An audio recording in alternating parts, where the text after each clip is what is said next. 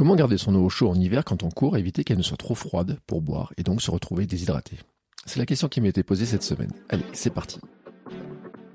Bonjour, bonjour mes champions et mes champions, c'est Bertrand, bienvenue dans ce nouveau numéro du Conseil. Tous les samedis, je propose un épisode qui est une réponse à une question reçue sur la course, l'entraînement, le mode de vie, le mental, la préparation des objectifs et l'organisation. C'est un bout d'un format question-réponse plus long que je propose tous les vendredis dans l'Amsterdam Club, la communauté bienveillante autour du podcast pour vous aider à relever vos défis personnels et devenir champion du monde et championne du monde de votre monde. Et bien entendu, le lien est dans les notes de l'épisode. Et cette semaine, j'ai répondu à une question de Maria Laura. Et une question qui paraît surprenante en plein hiver, car Maria Laura termine sortie longue déshydratée. Oui, oui, déshydratée en plein hiver. Un problème que l'on a plutôt tendance à traiter l'été, on en parle beaucoup l'été. Et c'est un cas très intéressant, dans lequel vous allez peut-être vous reconnaître, car il a donné lieu à une discussion de l'Amsterdam Running Club, où il y a eu un échange des bons conseils, des bonnes astuces et des pratiques. Alors, quel est le problème de Maria Laura? Eh bien, en fait, elle n'arrive pas à boire l'eau devenue trop froide quand elle l'emporte avec elle. Alors, elle m'a demandé mon avis à ce des hamsters. Je vous laisse donc écouter sa question précise et ma réponse, mais avant je fais une petite pause publicitaire, car oui, c'est la pub qui me permet de financer ma vie de podcasteur sportif et de devenir moi aussi champion du monde de mon monde. Allez, c'est parti. Hiring for your small business? If you're not looking for professionals on LinkedIn, you're looking in the wrong place. That's like looking for your car keys in a fish tank. LinkedIn helps you hire professionals you can't find anywhere else, even those who aren't actively searching for a new job but might be open to the perfect role. In a given month, over 70% of LinkedIn users don't even visit other leading job sites. So start looking in the right place. With LinkedIn, you can hire professionals like a professional. Post your free job on linkedin.com slash people today. Bonjour Bertrand, j'ai une question sur l'hydratation en hiver. J'ai un souci avec la température de l'eau dans mes gourdes. L'eau est vite trop froide et je ne parviens pas à boire assez. Du coup, je rentre déshydraté. Un truc pour éviter cela. Merci beaucoup.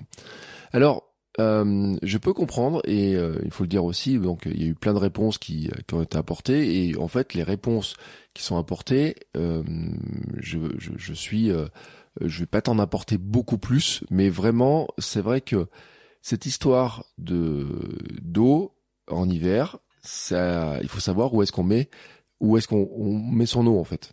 L'idée c'est vraiment là, c'est-à-dire qu'en fait quelle est la partie euh, qui est la plus chaude et qui est le plus à même de garder l'eau euh, à une température agréable à boire? Alors je parle même pas que ton eau gèle ou quoi que ce soit, mais qu'elle soit trop froide.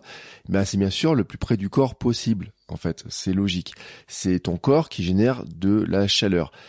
Plus c'est vers l'extérieur et plus ça a de chances de prendre le froid, notamment parce que bah, tu as euh, l'air frais, tu as le vent, tu peux avoir la pluie, tu peux avoir de la neige, et logiquement, effectivement, c'est que si tu mets, par exemple, si tu as un gilet d'hydratation dans lequel tu mets des flasques devant, ou si tu avais un sac d'hydratation, un camelback avec de euh, une gourde, enfin une réserve d'eau à l'arrière, bah finalement entre ton corps qui peut réchauffer, qui crée de la chaleur, et cette eau, bah en fait il y a beaucoup d'épaisseur. Les fameuses épaisseurs, les fameuses couches d'épaisseur que l'on met finalement pour rester au chaud, bah on va en mettre trois. On va mettre une couche sur la peau, une couche intermédiaire et une couche par-dessus eh ben ça va éviter aussi que la chaleur elle sorte. Le but du jeu c'est éviter que la, que la chaleur sorte, c'est pour garder sa chaleur parce que finalement que produire cette chaleur là pour le corps, ben, c'est vraiment une source euh, importante d'énergie. Donc euh, on fait tout en sorte pour ne pas avoir froid, pour garder cette chaleur là. Mais ça veut dire aussi que ces vêtements là, ils vont garder une partie de la chaleur et donc finalement ta chaleur à toi ne va pas venir réchauffer ton eau si ton eau elle est placée à l'extérieur. Et à l'inverse bah, les contraintes extérieures de froid, elles, elles vont être directement sur ton eau. Euh, je ne sais pas s'il existe, mais probablement qu'il en existe pour ceux qui sont qui font euh, certaines aventures et tout. Peut-être qu'il existe des, des sacs qui sont un peu plus ésothermes, qui protègent un petit peu plus. Mais c'est vrai que quand tu regardes le matériel de course le plus classique, bon, bah les euh, flasques euh, ne sont pas euh, ne, gardent pas du tout la température c'est du plastique. Les bouteilles aussi c'est pareil. Le, les sacs en eux-mêmes c'est la toile qui est très fine. Bon il n'y a aucune raison pour que effectivement ça empêche le froid d'atteindre tes bouteilles. Alors c'est vrai qu'après, il y a des questions de distance. Moi, c'est vrai que quand je pars courir moins d'une heure, je ne prends jamais d'eau. Je prends de l'eau que à partir de une heure. Donc, ce problème-là aussi, euh, pour moi, euh, il intervient bah, vraiment pour ceux qui font des plus longues distances. Là, j'ai préparé un trail qui fait 22 km. Euh, le trail qui fait 22 km, c'est sûr que je vais prendre de l'eau et que je peux rencontrer ce problème-là. maintenant, pour répondre à ta question, si on reprend cette logique-là, eh ben, où est-ce qu'il faudrait placer les bouteilles, où est-ce qu'il faudrait placer les flasques? Alors, la bouteille, ça va peut-être pas, être placé. Moi, ce que je fais, en fait, c'est que je cours quasiment systématiquement avec une ceinture d'hydratation. Il y a plein de ceintures, enfin une ceinture de transport, et en fait, je m'en sers en tant que ceinture d'hydratation. Il y en a plein. Euh, il y en a, il y en a une chez Apirun. Euh, moi, j'utilise une Oxytis aussi. J'utilise une Apirun. Euh, J'en avais utilisé de marques euh, type Decathlon, etc. Il y en a plein. C'est une question de savoir comment sont faites les poches. Euh, selon les marques, le, elles sont pas tout à fait faites pareil. Moi, je sais par exemple que celles que j'ai, j'aime bien parce que je peux, elles sont pas compartimentées, ce qui veut dire que dedans, je peux mettre des flasques qui fassent soit des 250 ml, soit des 500 ml. Officiellement, théoriquement, je pourrais même mettre deux flasques de 500 dans l'une de mes euh, de mes ceintures. Mais bon, moi je trouve que après ça pèse et j'ai une tendance à la perdre. Hein. Euh, peut-être aussi parce que ma forme a changé, que j'ai moins de hanches, je sais pas, j'ai moins de trucs qui qui permettent de s'agripper. En tout cas, je trouve que ça fait trop lourd. En plus, tu rajoutes le téléphone et choses comme ça, ça commence à faire trop lourd après dedans. Mais la question c'est où est-ce que tu places la ceinture dans ce cas-là? Et ben la ceinture, l'idée c'est de la placer non pas par-dessus la veste, mais déjà en dessous de la veste. Et s'il fait froid, ça serait de la placer encore en dessous.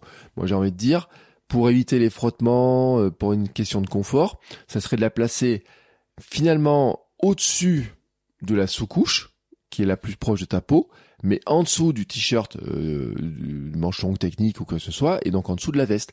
C'est-à-dire qu'en fait, tu vas la placer, mais j'ai envie de dire, à l'endroit le plus chaud vraiment l'endroit le plus chaud et qui reste quand même assez accessible. Alors moi, j'aime pas me brailler, enfin comme je sais pas c'est quelle expression vraiment, mais euh, rentrer euh, les t-shirts dans les pantalons et tout ça, je déteste ça. Donc ce qui veut dire que si je veux y accéder, qu'est-ce qu'il me reste à faire? Il me reste à soulever la veste, soulever le t-shirt et j'ai la flasque qui est directement là.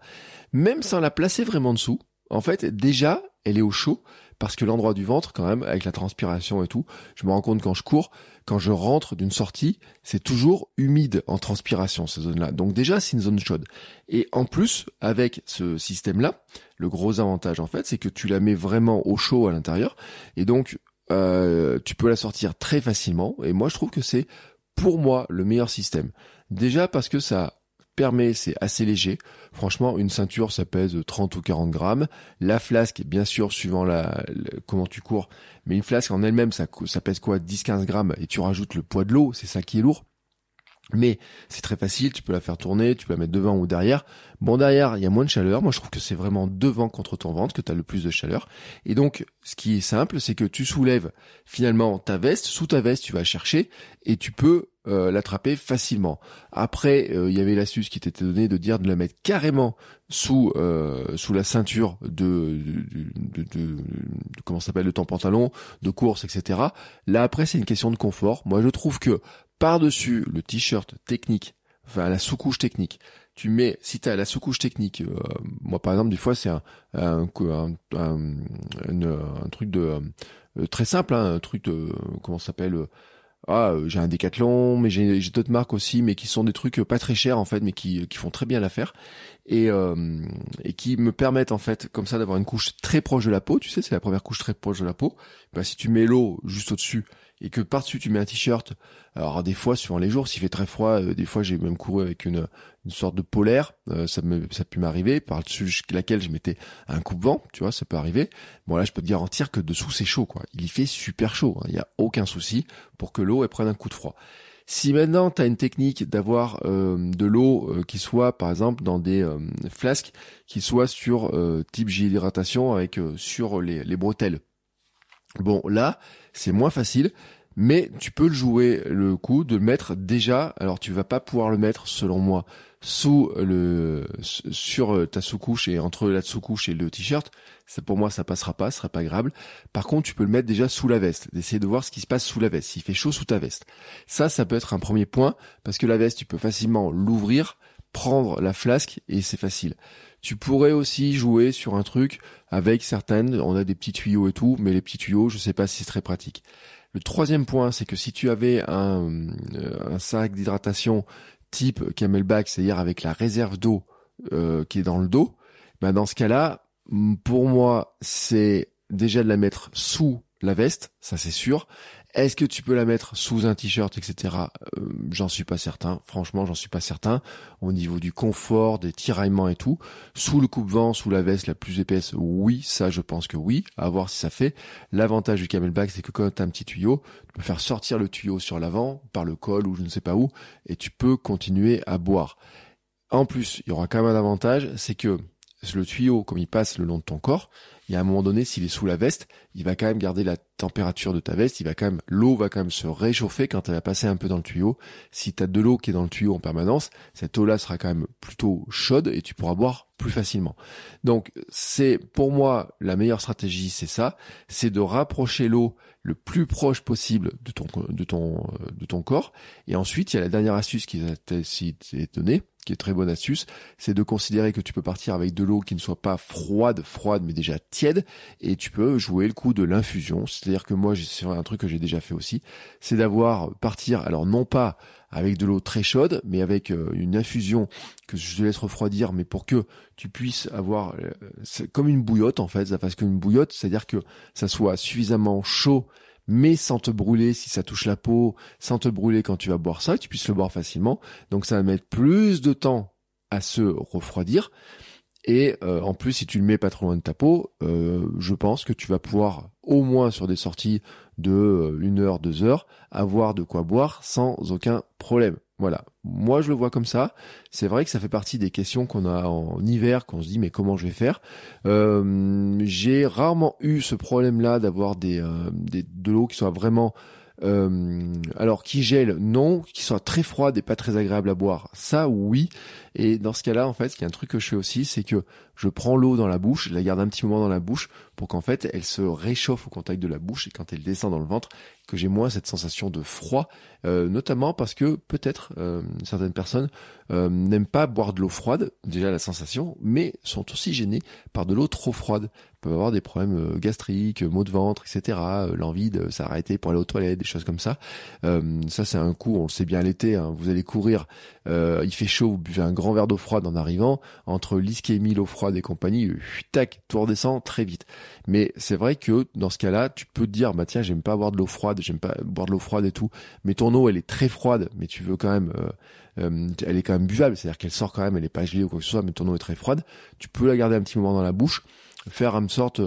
Alors, ce que certains font, ce qu'ils font, euh, tu sais, quand on les voit faire des rinçages de bouche, des fois, après avoir pris des certains produits sucrés, des choses comme ça, c'est tout simplement de la garder, de, bon, de la garder comme ça dedans, et puis alors des fois il y en a certains ceux qui font des rinçages de bouche et en fait ils la recrachent, mais toi tu vas la boire en fait. Et donc elle sera plus chaude quand elle va arriver dans ton ventre, elle sera un petit peu plus chaude. C'est les tactiques que je vois en fait. Alors peut-être il y en aurait d'autres, mais en tout cas moi c'est les tactiques que je vois. Et c'est comme ça que selon moi euh, c'est le plus simple à gérer. Euh, en tout cas, euh, je, je, le vois comme ça et ça évite. En plus tu peux courir sans t'arrêter, tu peux prendre tranquillement de l'eau au fur et à mesure. Et ça reste une méthode qui pour moi n'est pas trop compliqué à gérer, pas trop compliqué à gérer. Voilà, c'est fini. Si vous aussi vous avez besoin de réponses à vos questions, vous pouvez venir dans le Hamster Zoning Club, le lien est dans la note de l'épisode. Et sachez que je propose aussi des accompagnements individuels sur une séance ou plusieurs, avec des réponses sur mesure. Nous prenons le temps de discuter de vos difficultés, de vos questions. La séance se termine avec un plan précis pour avancer et vous apporter un soutien par messagerie dans le mois qui suit. N'hésitez pas à m'envoyer un message pour en discuter. Ciao ciao les sportifs